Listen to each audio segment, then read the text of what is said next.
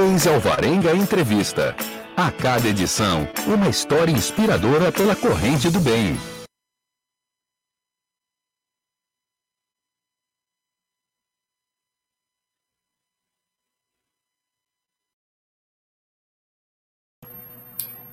Olá, hoje é quinta-feira, dia 28 de janeiro de 2021. Eu sou a jornalista Deise Alvarenga e estamos aqui na Web Rádio Censura Livre, a voz da classe trabalhadora, para conhecer uma nova história inspiradora, positiva, de pessoas que pensam e agem para a construção de uma coletividade mais solidária, mais fraterna. É o que a gente chama da nossa corrente do bem, que precisa ser sempre enaltecida, incentivada e estimulada. Olá, um olá também para o jornalista Antônio Figueiredo, sempre apostos na parceria e no comando de som e imagem no estúdio da Web Rádio Censura Livre, aqui em São Gonçalo, região metropolitana do Rio de Janeiro. Vocês não o veem, mas ele sempre faz aquele sinal positivo, desejando que tudo corra bem. Eu agradeço e digo que ocorrerá. Finalmente, cumprimentamos a nossa convidada desta edição, a professora e mestra em educação Graciane Volutão para conversarmos sobre o coletivo ELA, que significa Educação, Liberdade para Aprender. Um nome aí bem sugestivo. Olá, Graciane! Olá, Deise Alvarenga, olá, Antônio, Olá, você que está aí do outro lado, ouvindo e vendo, né? Porque tem um canal de, de ouvir e tem um canal de ver também a nossa, nossa live de hoje aqui pelo, pelo canal da Web Rádio. É um prazer, agradeço pelo convite, espero encontrar todos bem aí na, nas suas casas, né? Nos seus lugares desse momento. Saúde para todos. Obrigada pelo convite. É, a gente que agradece também a, a, por você ter aceitado o convite, seja muito bem-vinda. Já temos aqui o registro de três pessoas já que estão conosco aqui na transmissão: a Silma Adriana Rodrigues e a Joana Dark Campos. Todas dão boa tarde, dizendo que chegaram aí. Obrigada aí pela companhia de vocês. Espero que vocês curtam o nosso bate-papo com a Graciane. Com certeza vão curtir. Temos muito a aprender com ela. Graciane, eu te peço licença inicialmente, porque a gente sempre faz uma apresentação aqui dos nossos canais de transmissão e participação aqui na Web Rádio Censura Livre. Então, você que está aí pode nos ouvir pelo celular, pelos aplicativos de rádio, como o Radiosnet, através do qual você encontra a Web Rádio Censura Livre, ou o nosso aplicativo próprio, através da loja de aplicativos Play Store. Tudo gratuitamente, vocês sabem, né? Você também pode acompanhar o nosso programa e as demais atrações da Web Rádio Censura Livre no site da emissora, que é o www.clwebradio.com www.clwebradio.com Antônio bota aí na tela, na nossa página do Facebook e no nosso canal do YouTube, que também você encontra facilmente né, nas plataformas digitais, digitando o nome da emissora, ou seja, Web Rádio Censura Livre. Então, curtam, sigam, se inscrevam no nosso canal, nas plataformas digitais, para fortalecer cada vez o nosso projeto, cada vez mais o nosso projeto de comunicação livre e democrática. Lembrando que estamos aqui ao vivo hoje, neste dia, 28 de janeiro de 2021, mas automaticamente este programa fica gravado e vocês também podem assistir aí através do podcast, né? É a novidade aí que a gente tem também então, mais um canal para vocês curtirem a programação. E temos finalmente o nosso WhatsApp, que é o código de área 21 965 53 96553 8908. Então você pode enviar aí através do nosso WhatsApp um comentário, uma pergunta. A gente vai gostar muito de contar com essa interação de vocês. Ah, temos ainda só lembrando que essa é uma novidade agora em 2021, então a gente está se familiarizando ainda, que é o nosso e-mail, né? Vocês podem mandar uma sugestão de pauta para gente, uma denúncia, enfim. É, que é o contato clweb, tudo junto, contato clweb, arroba clwebradio.com. Então, repetindo, contato clweb.clwebradio.com. Temos também outras pessoas aqui que também nos dão boa tarde. O Ives Matos Netos, Matos Neves, desculpa, Ives Matos Neves, e o Luiz Coutinho Cardoso. O Antônio está colocando aí na tela. A gente também agradece aí a participação, né? E que estão ligadinhos pra, com a gente, porque hoje vamos conversar com a professora e mestra. Eu aproveito até e já me, me desculpo com ela, que fiz a divulgação, dizendo que ela era mestranda, mas ela já é mestra, né? Então, de público aqui, peço desculpas a ela por essa incorreção. E então a gente né, vai conversar com ela sobre o coletivo Ela, Educação e Liberdade para Aprender. Como eu disse, um nome altamente sugestivo, do qual ela faz parte, né? Um coletivo que atua aqui em São Gonçalo, e eu acho que a gente tem muito a aprender, até se, é, se inteirar, para até para participar também, porque a causa da educação é uma causa fundamental e que todos nós devemos sempre apoiar e estar juntos, né?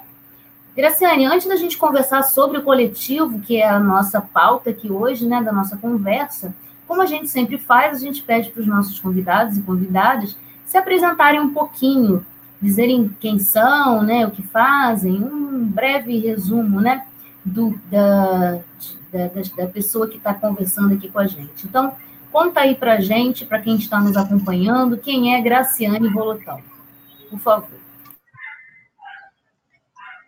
Então, Graciane, quem é Graciane Volotão é profundo, né? Mas eu vou fazer uma breve apresentação. Eu sou é, professora, supervisora nas redes de São Gonçalo e também na rede municipal de Búzios, né? Concursada, efetiva, sou servidora pública. É, sou mãe de três, né? Tenho três filhos é, cidadã do mundo, mas gonçalense, nascida, criada, cria, como dizem por aí, né? Sou cria de São Gonçalo. Tem uma história aí bacana com questão de rádio comunitária, que envolve minha família, pedagoga, né? E, assim, é, agora recém é mestre, né? Consegui aí finalizar esse trabalho, que é duro, que é árduo, e falei sobre São Gonçalo, falei sobre qualidade na educação em São Gonçalo, então, São Gonçalo na veia. Então, Graciane São Gonçalo está se confundindo atualmente e fui candidata recentemente a vereadora. Eu acho que tá bom, né? se você lembrar alguma coisa no meio do caminho, você também pode ficar à vontade para completar. Então, agora vamos falar aí do, do coletivo Ela, né? Para quem nos acompanha aí em tempo real, ou quem vai, de repente, assistir a nossa gravação através das nossas plataformas, do podcast. Então, fala para a gente, assim, basicamente, o que é o coletivo Ela, né? De antemão, eu até já tinha falado, né? Parabenizo aí pela, pelo nome sugestivo, né? Uhum. o significado dele, educação para... É... Liberdade, educação, liberdade, liberdade. liberdade para aprender. Né? É, isso então, mesmo. Fala basicamente o que Censura é o livre também é um nome bem sugestivo, né? Vamos combinar, né? Censura livre também uhum. tem muita muita coisa para dissertar em cima de censura livre, né? É, é Antônio costuma dizer que ah. Antônio costuma dizer que pode censurar à vontade. Que estamos livres. É, é por aí. tá certo. Então, é, aproveitando, pegando um pouquinho o gancho da questão da apresentação, eu faço parte do coletivo Ela e faço parte também do CP Mulher, do Cidade no Feminino. O CP Mulher é a executora, né, a, a, o coletivo executor da Cidade no Feminino, que é do ponto de São Gonçalo do ponto de vista da mulher. Então, isso complementa de alguma maneira a minha apresentação. E o coletivo Ela é é assim, uma iniciativa de um grupo de pessoas que tem se expandido é, durante esse tempo, né? A gente começou mais aproximadamente em março de, do ano passado. É, na verdade, ele, ele, ele consolida o desejo de várias pessoas, né, que a gente tem convívio, é, amigos de amigos, amigos dos amigos, e vamos lá naquele monte de amigos, e a gente vai fazendo família, a gente vai fazendo essa corrente aí do bem, como vocês colocam aqui, no pensamento é, para que a gente tenha uma cidade diferente, para que a gente possa é, ser mais humano, mais próximo, né? E a educação é a pauta principal. Por isso que o nome acabou ficando Educação, Liberdade para Aprender. Por que liberdade para aprender? sem liberdade para aprender, não se aprende, né? A gente só aprende aquilo que a gente quer e a gente precisa estar livre para aprender. E os assuntos precisam ser variados. Então, como é que tudo isso começou? A gente começou conversando com as pessoas, é, agregando gente, chamando gente, e a ideia do coletivo Ela, Educação Liberdade para Aprender, é fazer trabalhos, pensar em políticas públicas para a cidade. Então, com isso, a gente vem construindo uma série de pautas, né? Nós fizemos uma série de pautas é, que está sendo construída coletivamente e continuamente, não vai parar nunca, porque a gente quer pensar a cidade a todo tempo de várias formas possíveis.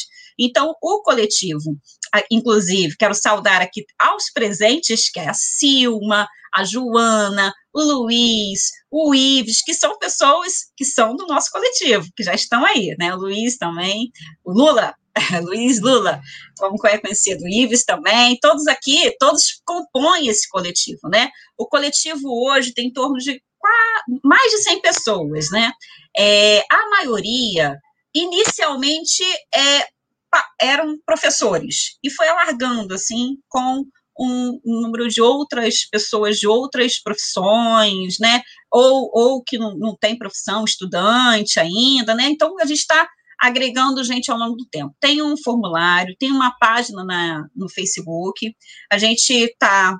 É, ao longo do tempo, né? Cada vez a gente vai vendo uma demanda é, acontecer, por exemplo, hoje a Deise me perguntou se tem Instagram. Eu falei, ih, não tem Instagram. Então, vamos criar um Instagram do coletivo Ela. E a gente vai, devagarinho, vai construindo esse trabalho que é propor políticas públicas na cidade. A primeira iniciativa que fez chamar a atenção do, para o coletivo Ela foram as lives. Como a gente começou no meio de uma pandemia, a gente acabou entrando nesse mar aí de live fazendo comunicação. E a gente, então, assim, a, o coletivo ela se lançou com três pautas, três eixos principais, né? Que é a educação, né? Porque, como falei, iniciamos com a maioria professores. Depois a gente entrou com a pauta de democratização das comunicações, até por uma questão de história, né, por ter algumas pessoas envolvidas com rádio comunitária e por, por, por, ter essa, essa base de comunicação, mas também por educomunicação, por a gente acreditar que a comunicação ela faz educação, a TV faz educação, a rádio faz educação, a internet faz educação, então a gente incluiu a democratização, e a democratização é importantíssima, porque sem acesso à internet, a gente não tem uma educação ampliada, a gente tem uma educação limitada, né? Então, com o uso da internet, com banda larga, com, com as pessoas tendo acesso à comunicação de várias formas, mais informação chega e mais possibilidade de educação se fundamentar. E o outro eixo é o desenvolvimento social, que a gente acredita que é importante. Então, as ODS, né, que é o Objetivo de Desenvolvimento Sustentável, que a gente vem traçando aí. Fala você, senão eu falo que eu não paro mais. Mas é realmente interessante, né? Essa, esse encontro aí da educação com a comunicação tem tudo a ver, né? É, e, mas assim, eu queria focar um pouco mesmo na questão da educação, até por conta do nome, né, do coletivo.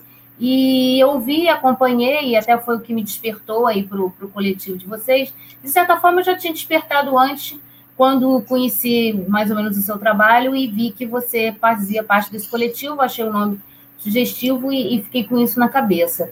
Mais recentemente você postou aí nas suas redes que vocês entregaram né, um documento com umas bandeiras de luta aos vereadores, né, digamos, da bancada mais à esquerda, que foi eleita na Câmara de São Gonçalo para esse mandato, 21 a 24, né? É, então, eu gostaria de, de, de propor a você para a gente comentar algumas dessas pautas que eu é, encontrei lá no documento, é, para a gente conhecer, né? Temos aí o registro da Maristela, Maristela. Maristela também, obrigada aí pela sua participação. Então, as pessoas que estão aí dando boa tarde também podem ficar à vontade se quiserem fazer algum comentário, alguma E me ajudar também, porque o povo todo do coletivo está aí. Me ajuda também a responder, galera. Então, vamos lá. Então, né, a gente viu que vocês colocaram aí essas, essas pautas, né, do Sim. coletivo. Então, acho que é interessante a gente entender e até mesmo, num segundo momento, se engajar nessas lutas, como eu falei, né, lá no início. Então, eu queria propor esses alguns pontos, e vocês colocaram muitos pontos, né, talvez a gente não consiga falar sobre todos eles, mas eu é, selecionei, assim, alguns que eu acho que dão um recorte bom do trabalho de vocês. Então, o primeiro que eu, que eu sinalizei lá é o plano de banda larga nas escolas, né, que tem uma sigla aqui, que é o PBLE.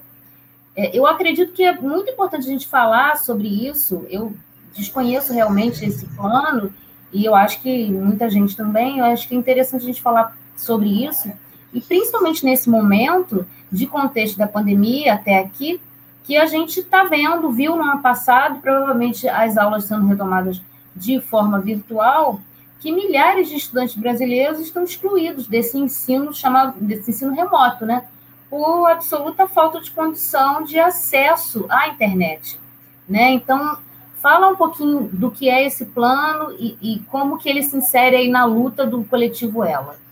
Perfeito, perfeito.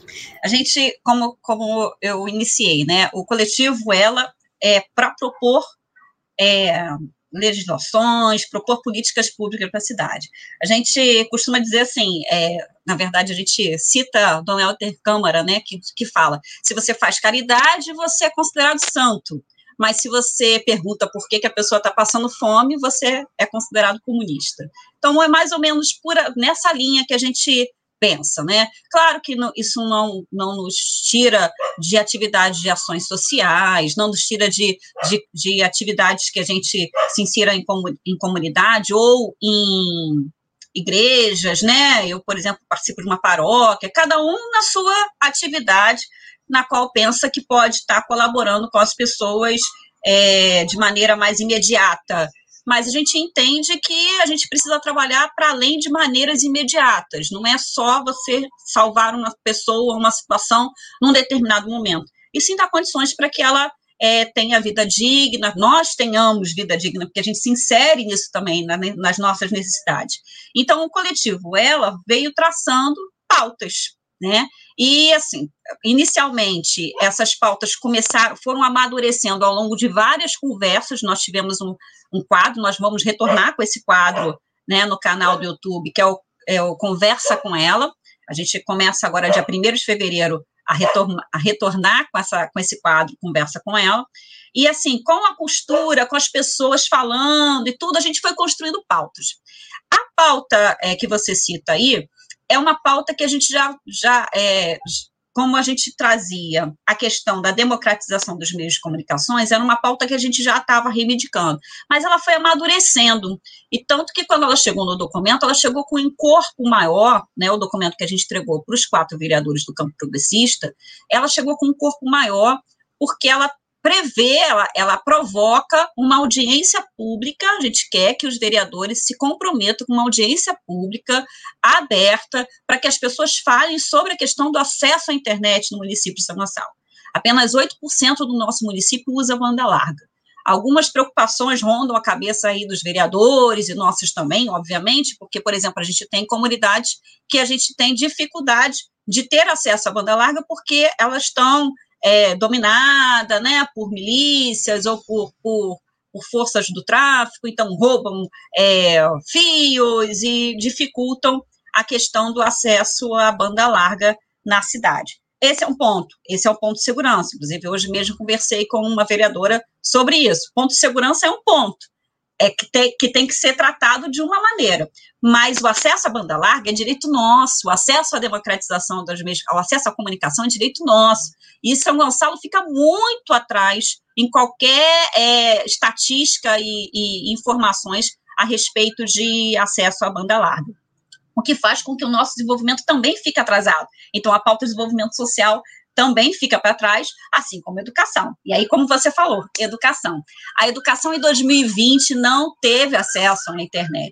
O programa ele não é de, não é agora, ele não foi criado agora, né? Ele tem bastante tempo, se eu não me engano, 2008, o programa de é, acesso à banda larga, é, nas escolas e periferias, ou seja, para concessionar, para autorizar a, a, essas, quase que eu falo o nome das, não posso falar, para concessionar essas empresas que nos oferecem a internet, né? O que que acontece? Foi, foi, foi é, é, combinado, né? Acordado entre o, o, o ente público e as empresas privadas que eles oferecessem banda larga para as escolas públicas e para as periferias. Isso não tem se cumprido há muito tempo. Está arrastado, né? Foi lançado um satélite com a possibilidade de oferecer é, mais é, a tecnologia, né, mais evoluída para o Brasil na época da Dilma. Porém, aqui, ó, esse trabalho se paralisou depois do golpe, e aí a gente é, ficou com esse trabalho bastante atrasado. Então, diante desse cenário nacional afetando o nosso município, a gente teve, por exemplo, em 2020, é, teoricamente, a, a, as aulas foram conduzidas de fora, forma remota, mas um teoricamente muito cruel, porque é, não deu acesso. Nós não temos nem nas nossas escolas internet, nem nas nossas comunidades. Então, o que, que a, o coletivo ela propôs? Que cada vereador do campo progressista mandasse umas perguntas para a Secretaria Municipal de Educação e a Secretaria Estadual de Educação, inicialmente para saber quantas escolas efetivamente têm banda larga é, na, sua, na, na sua unidade, né? Quantas escolas e como é que é feito o acesso, porque ele não é para ser feito acesso administrativo, ele é para ser feito acesso para os alunos. O programa prevê acesso para os alunos, né? A gente sabe, assim, eu já sou da Secretaria de Educação, né? Tenho esse trabalho já acontecendo há bastante tempo na rede, sou concursada desde 2005 em São Gonçalo e acompanhei muitas escolas, inclusive algumas escolas com dificuldades de ter o acesso à internet dentro da sua, da sua escola, porque é, a empresa não queria gastar até chegar à unidade, porque a unidade era distante e tudo mais. Enfim, as escolas. Então, com isso, eu tenho informação de que as escolas não têm a internet realmente acontecendo dentro da, da, das unidades com disponibilidade e nem com o, o, com a internet com qualidade, né? E assim como também a, as comunidades. Se a gente tivesse no cenário é, planejado, né? Vamos dizer assim, aconteceu a pandemia, mas as escolas têm internet e a comunidade, a periferia tem internet, conforme foi consensuado lá atrás, para essas empresas entrarem no nosso país, né, e oferecerem esse serviço, a gente teria outro, outras, outros problemas, que não esse, que é não oferecer educação em tempo de pandemia, porque o que aconteceu foi a não oferta de educação efetivamente em tempo de pandemia para a nossa população gonçalense essa realidade foi dura, né? E Sim. provavelmente ela vai se repetir porque a expectativa é iniciar já o ano letivo, pelo menos em algumas cidades, aqui em São Gonçalo parece que sim também, de forma remota, e a gente vai fazer, vai brincar de faz de conta, né? Faz de conta que temos aula oferecendo o ensino remoto aos alunos da rede pública, né? E, e na verdade isso não vai acontecer. Então, não se tinha, não, não pelo que você explicou, esse cenário poderia ter sido diferente se isso estivesse sendo cumprido, né? A, a, a, as regiões onde estão as escolas, se tivesse dotada dessa banda larga, as, através das concessões, né? Das concessões foram é, permitidas e as pessoas teriam acesso, as crianças teriam acesso a, ao ensino remoto de fato, né? E a gente viu que não aconteceu. Então, nem aprendendo com a realidade de 2020 e com a evolução da doença, infelizmente, e a falta de planejamento, a gente vai viver de novo uma realidade como essa em São Gonçalo, né? Porque você, mesmo que você não tenha aí os números de dessa realidade das escolas, das comunidades, pelo dado que você deu geral de que apenas 8% da cidade inteira tem acesso à banda larga, eu acho que a gente já pode fazer um recorte aí de um cenário bem ruim, né? Exato, exato. Eu queria só destacar é, que que eu quero te dar o dado certinho, mas espera aí, deixa eu voltar aqui para poder te dar o dado certinho, porque a cada 100, 100 habitantes, aí tem a informação, que é a informação da, das empresas que monitoram essa questão do serviço de banda larga nos municípios. Aí eu vou te dar o dado certinho, mas eu só queria ressaltar uma questão. Nós, profissionais de educação, trabalhamos muito nesse período foi uma coisa de maluco, coisa de doido, né? Eu tive a saidinha, né, para a campanha, mas depois retornei e na minha função eu vi o quanto as pessoas estavam sobrecarregadas, o quanto gerou de documentação, de processos, de, de burocracia para poder né, é, teorizar que isso de fato aconteceu, que essa educação de fato aconteceu. Mas a gente sabe que isso não não chegou lá na ponta, né? Nós fizemos, eu faço parte também do coletivo investigador, e aí o coletivo investigador da FFP, o ERG, e o coletivo investigador, assim que iniciou a pandemia, inclusive a gente fez uma live com, com o grupo também, o coletivo investigador, ele apontou as dificuldades de professor, as dificuldades de alunos, a dificuldade dos pais, né, através de uma pesquisa que a gente é, chamou de relatório aqui da cidade. Então, esse relatório também está disponível, e, e, e, revelava as dificuldades das pessoas a entrar neste, neste ambiente, até porque, assim, para piorar, os professores tiveram o seu próprio acesso, a sua própria tecnologia, então, com todas as dificuldades que a população tem, o profissional da educação também teve, o professor também teve, né? Além de se inserir nesse novo modelo, que não é um modelo simples, né? Um pouquinho antes de a gente começar a live, a gente teve dificuldade com som, né, Daisy? Porque às vezes você mexe num botãozinho ou faz alguma coisa e não funciona o trem. E aí, assim, são experiências novas para todo mundo. Agora, com uma tecnologia ruim ou sem a tecnologia, porque a gente tem, a gente está falando de alunos de escolas públicas, né? Alunos de, de, de periferia, alunos com classe é, é, baixa, né, com, com a renda baixa, e aí como é que essas pessoas têm acesso a, às vezes tem um telefone em casa, quando tem um computador em casa, e para piorar, a secretaria ainda não fez nenhum investimento em relação à plataforma, né? Que é uma outra cobrança que a gente fez também na, na pauta. É, e aí ofereceu esse serviço, né? Esse serviço de educação, vamos dizer assim, é, através de, de redes sociais. Então, o aluno tinha que ter Facebook, WhatsApp, né, para poder ter acesso às atividades da escola.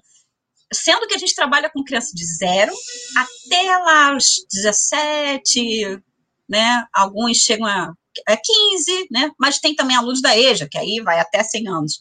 E, quer dizer, em que medida que isso de fato aconteceu na nossa cidade? É, é muito ruim pensar o quanto a gente perdeu um ano letivo por falta de recursos que poderiam ter sido é, antecipados lá atrás, que poderia ter dado continuidade. Por isso que a gente fez questão de ir até a, a Câmara, ir até esses vereadores e dizer para eles que eles precisam brigar para que essa tecnologia chegue na nossa cidade, para que eles possam ter um, um, um, atendimento maior, mais ampliado na nossa cidade, para que a gente possa conseguir é, não só é, nesse momento de pandemia, mas futuramente também fazer um bom trabalho educacional com tecnologia, com, com banda larga, internet de qualidade, né?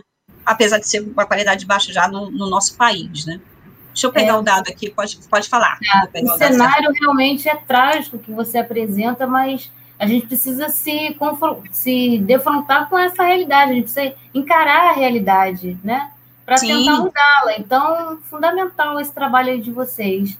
Eu vou é. pedir licença, eu tenho uns Sim. outros tópicos para falar com você, mas eu Sim. vou, como a gente já está na metade aqui do programa, a gente vai dar uma paradinha para ouvir aqui a nossa campanha de ajuda à Web Rádio Censura Livre. Então, ele vai soltar aqui para gente. Ok. Sintonize a programação da Web Rádio Censura Livre pelo site www.clwebradio.com ou pelos aplicativos de rádio online para celular e tablet e também em Smart TV. Ouça ao vivo, mas também a exibição em horários alternativos, reprise e reapresentações. Acompanhe também a live ao vivo na página da Web Rádio Censura Livre, no Facebook ou pelo canal do YouTube. Não deixe de dar seu like e compartilhar com os amigos nas redes sociais. Assista ainda no Facebook e no YouTube as edições anteriores. Procure-nos no YouTube em youtube.com barra c barra censura livre e se inscreva no canal.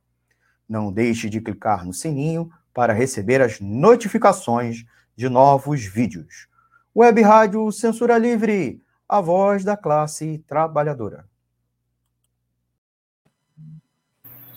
É isso aí, gente. A nossa mensagem aqui de ajuda à Web Rádio Censura Livre, que é uma rádio sem fins lucrativos, feita por pessoas que atuam aqui de forma voluntária, mas temos os custos para mantê-la no ar. Então, a gente conta com umas pessoas físicas de vários segmentos aí de trabalhadores que nos ajudam a manter esse projeto, né? É, e aí a gente aproveita as pessoas que nos ajudam assim de forma mais recorrente, estão sempre com a gente. Então são elas e a gente aproveita esse momento para citá-las, né? Que é importante. Adir Luz, Adriano Espíndola, Alexandre Carvalho, Antônio Felipe, Carlos Augusto Machado, Daniele Burnia, Gelta Xavier, José Manuel Faria, José Eduardo Peçanha, Ortélia Moraes, Sandra Vargas, Sérgio Perdigão e Wendel Setúbal. Então, está registrado aí o nosso agradecimento.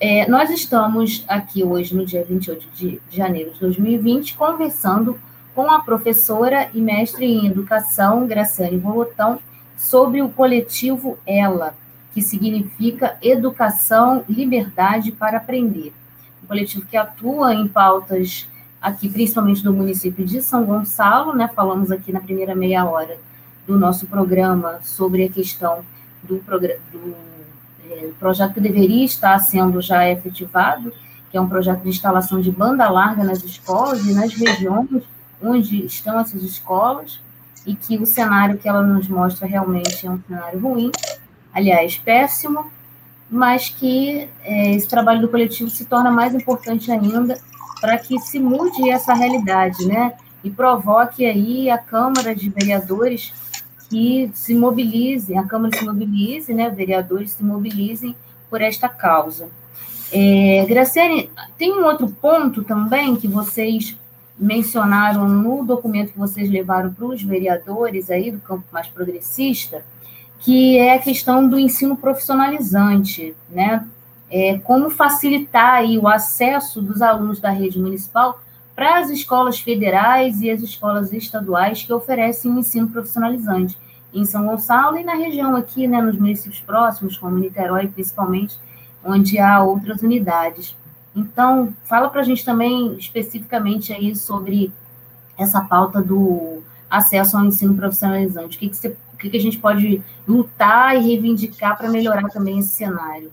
Sim, sim. Só, só te dar o dado que eu fiquei devendo, né? É, em relação à densidade.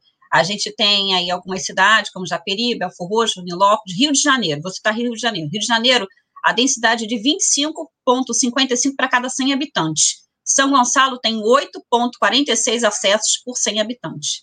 Para a gente ter uma noção, assim, de quanto que a gente está distante, né? Esses, esses municípios foram os municípios com a questão da, da renda, né? Renda baixa, né? E aí também os acessos à internet. Então, retomando aí a sua pergunta, a gente tem no, no município aprovado pelo Conselho Municipal de Educação, nós temos um programa, que é um, a EJA com capacitação profissional. Essa EJA com capacitação profissional formou algumas turmas, mas com muita, muita, muita dificuldade. A gente, o município iniciou essa, essa, essa questão lá em 2015, 2016, consolidou em 2017 com algumas turmas, mas aí precisava de contratação de profissionais e tudo, então teve uma série de dificuldades, e é, posterior teve conseguiu formar algumas turmas, mas era com uma parceria. Quando em 2017 foi executado, começou a execução, né, e terminou agora em 2020, eu acho que 2019, se eu não, se eu não estiver enganada, é, era uma parceria com o Sistema S. Então, é, a rede privada entrando aí com a rede pública.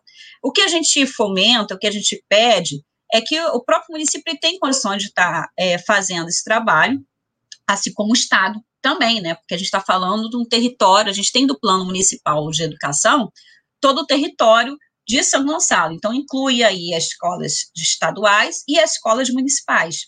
E, essa, e assim, a gente sabe que a rede municipal e a rede estadual, se trabalhar em parceria, a gente tem condições aí de conseguir mais trabalhos para dentro da, da cidade, né, e, e, proporcionar o acesso a esses alunos, sejam de idade avançada, que é no caso educação de jovens e adultos, seja no caso as, os adolescentes em idade é, correta, né, escolar, que poderiam estar ingressando em escolas técnicas com outros projetos. Nós fizemos em 2015, 2016 o projeto é, de Olho no Futuro, que eram professores de matemática e língua portuguesa, fazendo tipo treinamento para os alunos poderem ter o ingresso nessas escolas. A gente sabe que a quantidade de escolas é pequena, o tamanho do nosso município, para a demanda que tem, mas a gente sabe também que a maioria dos nossos, das, dos nossos munícipes, e isso é um dado que a gente tem como apresentar pelo Plano Municipal de Educação. Eu também sou, faço parte da equipe técnica de monitoramento do Plano Municipal de Educação,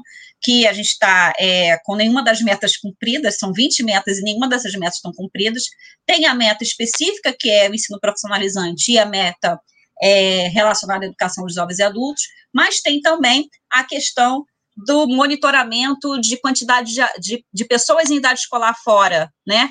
E a gente sabe que a gente tem um público enorme de pessoas que estão em idade escolar que não estão dentro da unidade. Nós fizemos em 2017 a buscativa, que é uma pauta também que está aí, né, da, da necessidade de a gente intersetoriar, quer dizer, ter outras secretarias envolvidas na questão da buscativa para saber quantos alunos estão fora da escola para que a gente possa inseri-los. Ou seja, a gente busca a profissionalização, a gente busca é, trabalhos para avançar né, na, no ensino técnico e tudo mais, mas também a gente precisa cuidar da população que está fora da escola, porque a gente já tem o funil lá, que é a quantidade de escolas reduzidas para que esses alunos é, possam se profissionalizar. Mas também temos a quantidade enorme de pessoas que estão fora. Então, com isso, a gente tem é, vários problemas é, que, que envolve a juventude, né, pela falta de perspectiva, falta de futuro, falta de porque a, a gente tem uma quantidade enorme com uma escolarização baixa. E com isso, a empregabilidade também ruim, né? A gente tem dificuldade de empregar os nossos munícipes é, por questão de baixa escolaridade. Tá certo. É, antes da gente avançar para o próximo tópico aqui que eu separei, eu quero registrar aqui algumas pessoas que estão conosco também, professora Nilva aí também deu boa tarde, e mais em cima que eu deixei de registrar, eu acho que o Antônio colocou, mas eu não falei, o Lucas Maurício e, o, e a Fabiane Chagas também estão conosco, e agradeço aí essas pessoas que estão acompanhando aqui. Uau, o coletivo inteiro aqui, o pessoal tá chegando, que bom, é, coletivo. Temos um outro tópico que eu separei aqui, Graciane, que é a questão também muito importante, né? Que é a questão das creches públicas. No ano passado, a gente, até o Web Rádio Censura Livre, trouxe esse debate para cá. É, houve problemas específicos de que o município não estava repassando é, o valor para as creches conveniadas, que são creches que atuam junto, né, que somam a essa oferta, essas ofertas de vagas, porque a rede pública não, não consegue atender a todos, e houve problema de, de repasse, a prefeitura dizendo que não podia repassar porque as, as creches não podiam, não estavam funcionando, mas elas estavam funcionando sim, né? elas não estavam funcionando abertas, mas existia trabalho remoto, de, de, de é, levar o, o, trabalho para as crianças em casa, havia distribuição de cestas, havia uma série de atividades que faziam com que as creches estivessem em movimentação.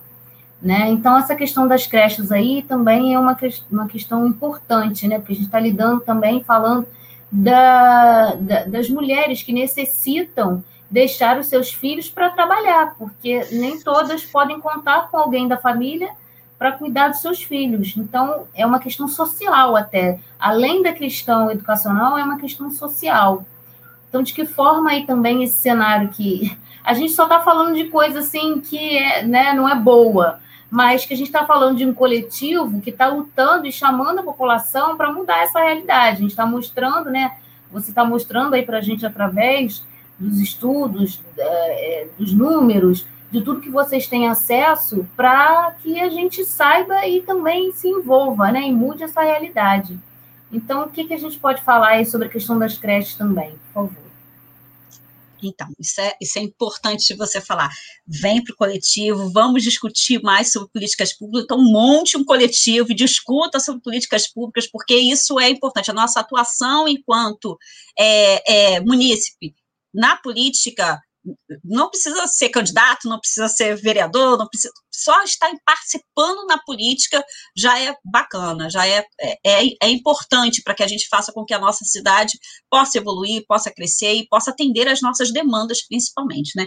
Em relação às creches, o que, que a gente tem? A gente tem é, em torno de 33 é, creches comunitárias conveniadas, né?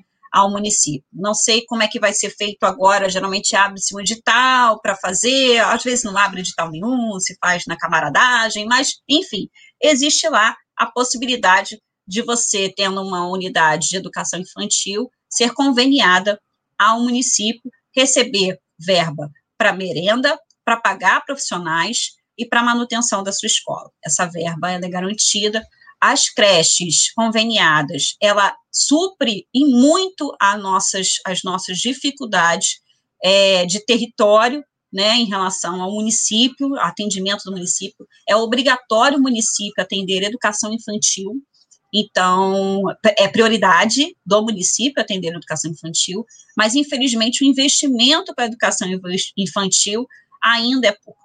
Nós não temos o estudo, quer dizer, a gente já tentou, mas a gente teve muita dificuldade, então aí é que entra os vereadores, né, a necessidade de fazer com que force ao, ao executivo a fazer estudos e planejamentos de quais são os lugares que precisam ser criadas creches. Para isso, aquela questão da buscativa que eu falei anteriormente, ela é importante, porque ao saber, por exemplo, se a gente tiver a informação da Secretaria de Saúde, quantos nascidos vivos, e tudo isso eu falei também, eu e as pessoas que estiveram comigo lá representando o coletivo, para os vereadores, a gente falou sobre isso, né? Se a gente tiver a, a, os dados de quantos nascidos vivos naquela comunidade, fica fácil você saber que daqui a tantos anos ele vai precisar de uma unidade de educação infantil, né? Ou quantas gestantes, ou quantas, né? A gente tem uma, uma previsão de onde que precisa ter uma demanda maior de atendimento para essa faixa etária.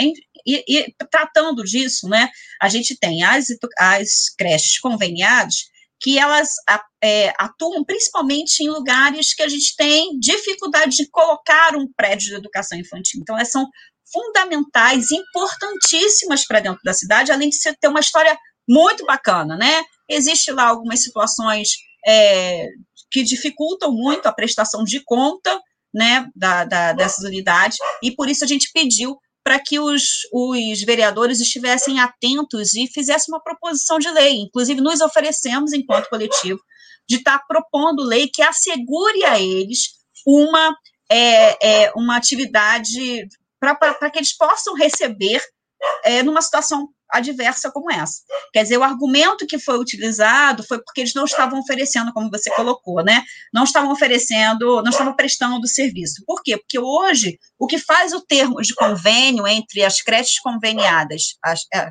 o termo de cooperação técnica, né? Entre as creches conveniadas e o município, é a educação ali presencial que tem inclusive uma rede de fiscais, pessoas que são é, é, servidores é, ou contratados, vai depender da gestão, né? Mas pessoas que vão até as unidades conferir quantas crianças têm presente, que eles chamam de um documento é, denominado atesto.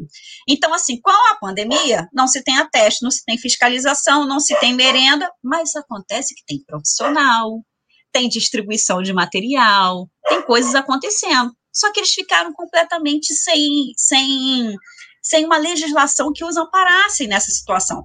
Então, por isso que eu fui lá, que a gente foi lá, falou com, com os vereadores da importância de fazer uma lei municipal que dê a eles o um mínimo de segurança, porque eles têm prédio, têm manutenção, têm funcionário, tem tudo acontecendo como, como você colocou, foi oferecido o trabalho e aí eles ficaram sem receber.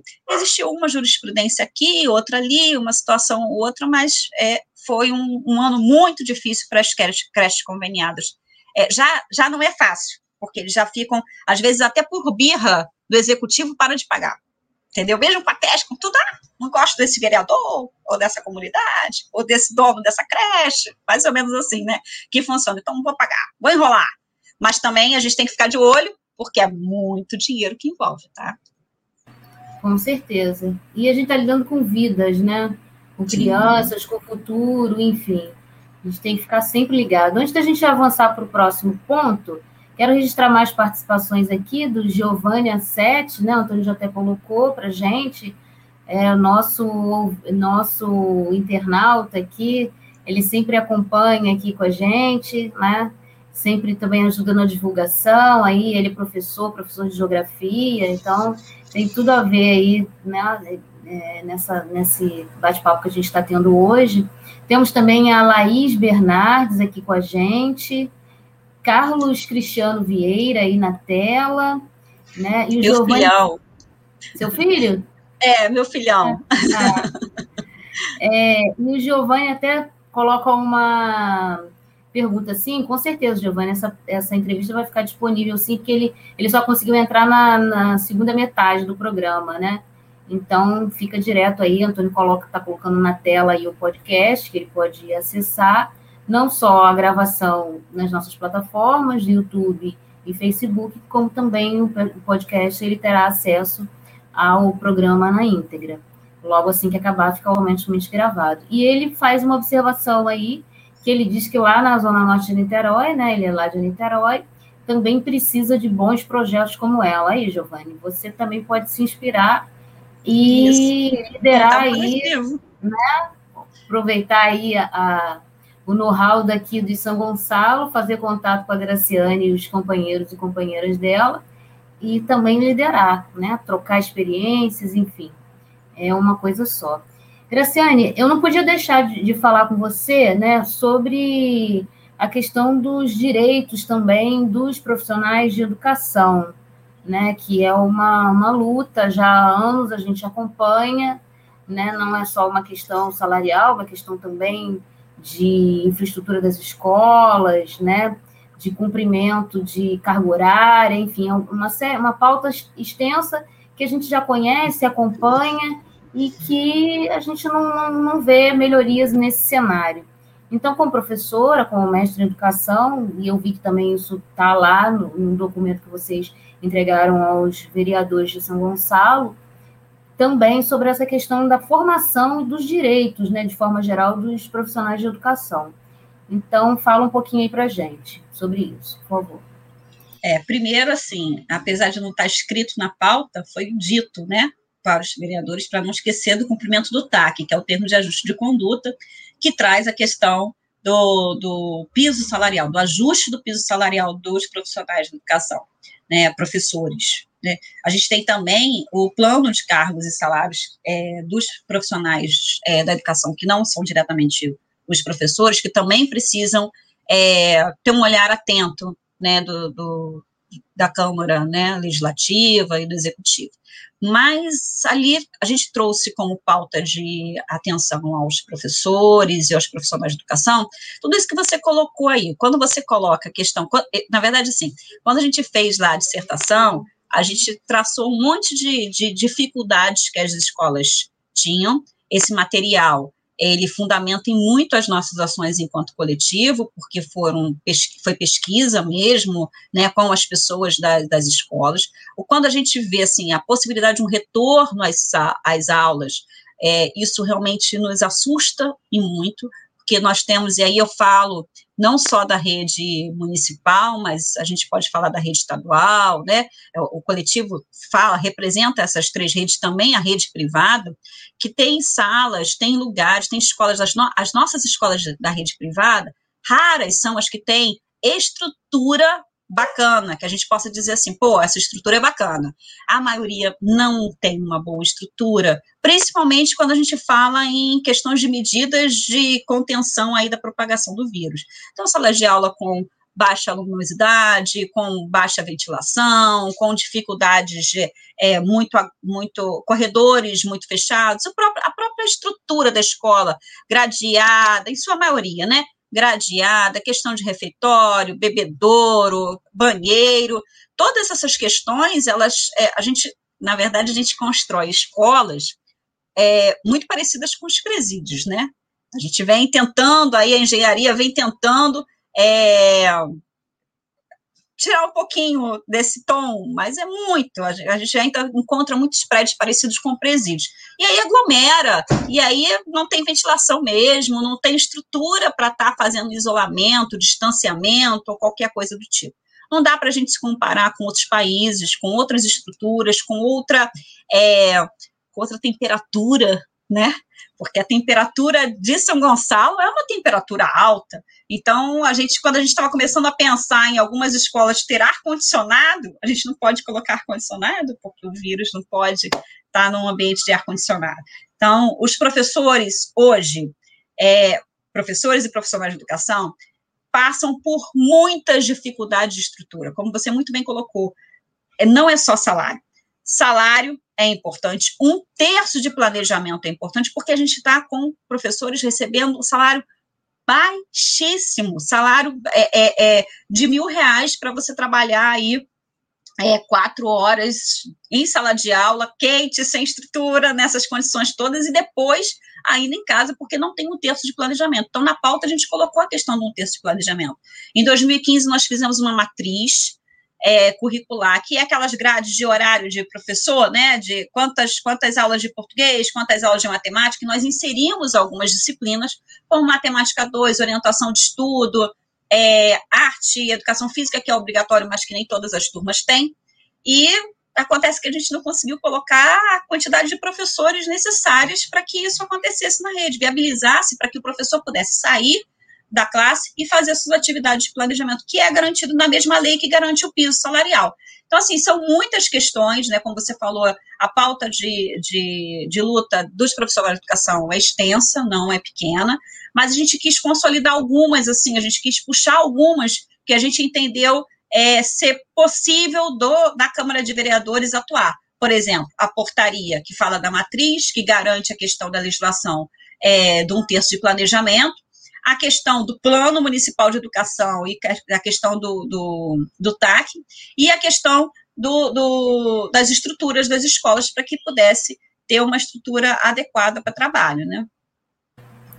Bacana. É, e para a gente finalizar, assim, a gente também não poderia deixar de, de comentar que é uma, a questão da possível, né, a retomada das aulas presenciais né? E, e a gente não, falando de educação, não pode fugir dessa, de, desse tópico. Qual a posição do coletivo em relação a isso? Então, como, como a maioria, né, a gente tem um grupo grande que são professores, é, fundamentalmente, né, quem fundou, assim, partiu muito da questão da educação, é, a gente não tem como ser favorável a uma aula presencial, apesar de a gente entender todas as questões que envolvem, né? Nós somos professores, somos pais, somos mães, né? Somos gonçalenses, estamos vendo tá todo mundo na rua sem máscara, dessa loucura toda, que o comércio está todo aberto, que tem gente indo para praia, está vendo tudo isso. A gente não está a parte, né, né, fora desse, dessa, dessa, dessa, desse caos, né? As nossas dificuldades interiores também, porque a gente também quer estar na rua, a gente também, a gente quer muito voltar, muito voltar à escola, entendeu? Porque aquilo lá, apesar de tudo que a gente coloca, é, é, energia. Ninguém escolhe professor numa terça-feira, como diz Paulo Freire, né? Ninguém cai nessa profissão se não gosta dessa interação, de não gosta de estar no público, falando com as pessoas. Tem que, tem que gostar para poder é, estar como professor, estar como profissional da educação. Então, a gente sente muita falta disso. A gente também está adoecendo. Os nossos alunos, a gente sabe que estão adoecendo. A gente entende a sociedade aí de pediatria pedindo para que retorne, mas a gente precisa pensar nas nossas saúdes como um todo.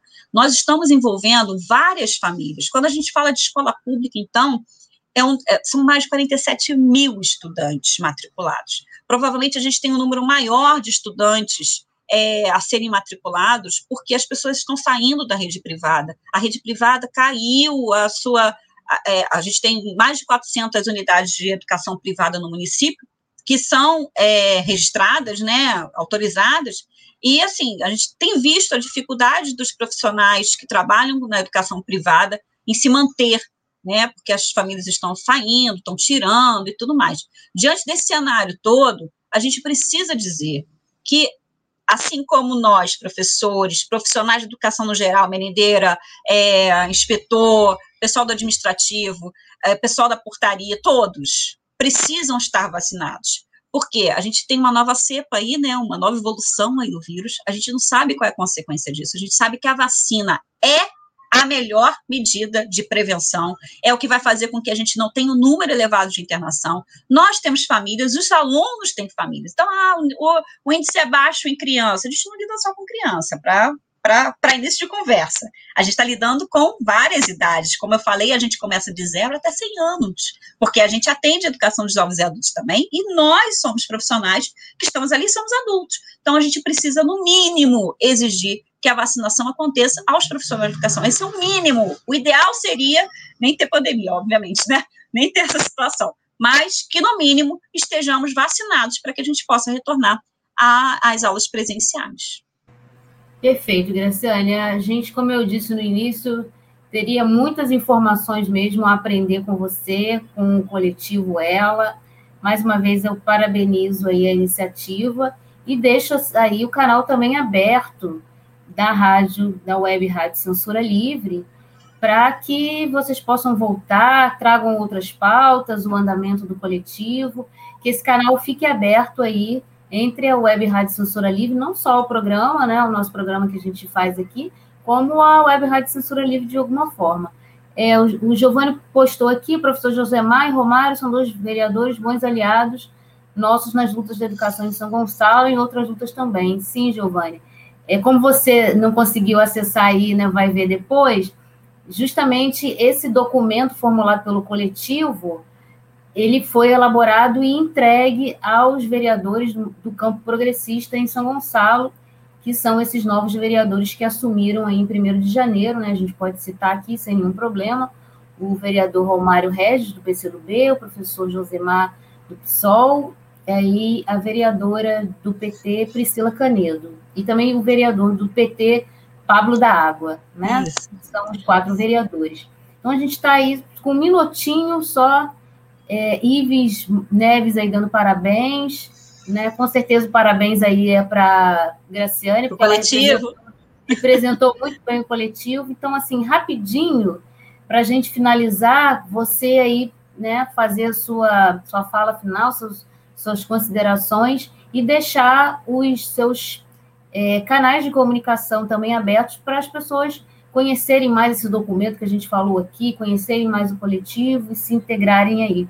Então, um minutinho para você para finalizar. Né? Então, o, a página do Facebook, o telefone, tudo isso você tá. vai falar e a gente vai botar aí na tela. Beleza. O coletivo Ela tem uma página do Facebook que é coletivo Ela Educação Liberdade para Aprender, né, o nome. É, o coletivo ela não tem só a pauta da educação, como eu coloquei logo no início. Nós apresentamos para os quatro vereadores do campo progressista, mas avisei aos quatro vereadores, né, quando a gente esteve presente, que a gente estava dando munição para o trabalho deles e a escolha seria deles, se eles iriam tocar o, o barco ou abandonar, mas que a gente não ia ficar para trás, que a gente ia continuar batendo nas portas. Então, a gente pretende futuramente aí estar tá apresentando para outros vereadores, principalmente os vereadores, por exemplo, da Comissão de Educação, os vereadores da Comissão de é, Criança e Adolescente, né, de mulheres, a gente tem a questão da saúde também envolvida, né, a gente tem pautas, então tem outras pautas que a gente vai querer é, levar aí para os vereadores, mas a gente resolveu elencar primeiro da educação, para poder nos apresentar e mostrar o quanto a gente pode contribuir com os mandatos de vereadores, né, é, na Câmara. E então a gente vai continuar fazendo. A finalidade do coletivo ela é propor políticas públicas para a cidade. Então, nós vamos continuar fazendo isso, isso não tem fim. Então, vamos fazer parte do coletivo, venha, proponha, agrupe com a gente. A gente tem também As lives, como eu falei no início, a gente vai começar, recomeçar, né? Retomar as lives no dia 1 de fevereiro, todas as segundas-feiras, a partir das 20 horas, a gente vai estar com as lives do Conversa com Ela, que a gente traz uma série de pessoas aí para colaborar com o nosso trabalho, né, para nos, nos, aprofundar mais tecnicamente sobre os assuntos. E eu tenho, a gente tem também, eu, eu, posso dar meu telefone, né, meu, meu WhatsApp, que aí vocês fiquem à vontade, caso vocês queiram perguntar mais alguma coisa, que é o 21 97004 8015, 97004 8015, é, que é, é, eu posso estar inserindo, de repente, vocês no, no grupo, né, que a gente tem um grupo do WhatsApp do coletivo, assim como a gente tem também um grupo é, do Facebook do coletivo, tá bom? E vacina, a gente quer vacina. Para todos. Tem vacina, e com todos, certeza. E todos. Então, Graciane, obrigada aí. Está registrado aí o seu telefone para as pessoas que quiserem fazer contato com vocês. Sucesso para vocês, contem sempre com a gente. Muito obrigada aí também a participação de todos que estiveram conosco. E é isso, gente. A gente espera voltar numa próxima oportunidade com uma nova história inspiradora na nossa corrente do bem. E fiquem com a programação da Web Rádio Censura Livre, a voz da classe trabalhadora. A gente está aqui realmente para fazer uma comunicação mais democrática, mais livre e democrática. Esse é o nosso papel. E sempre deixando aquele recadinho que a pandemia não acabou, apesar de muita gente aí não cumprir os protocolos, né? A gente tem sempre que alertar que é preciso cumprir esses protocolos, porque é, a gente tem uma campanha de vacinação sem vacina. A verdade é essa. Né? Então a gente precisa fazer a nossa parte. Saúde para todo mundo, até a próxima. Graciane, super obrigada, obrigada parabéns, obrigada, parabéns ao coletivo. Até obrigada. a próxima. Tchau, tchau, gente. Próxima. Tchau, tchau, gente.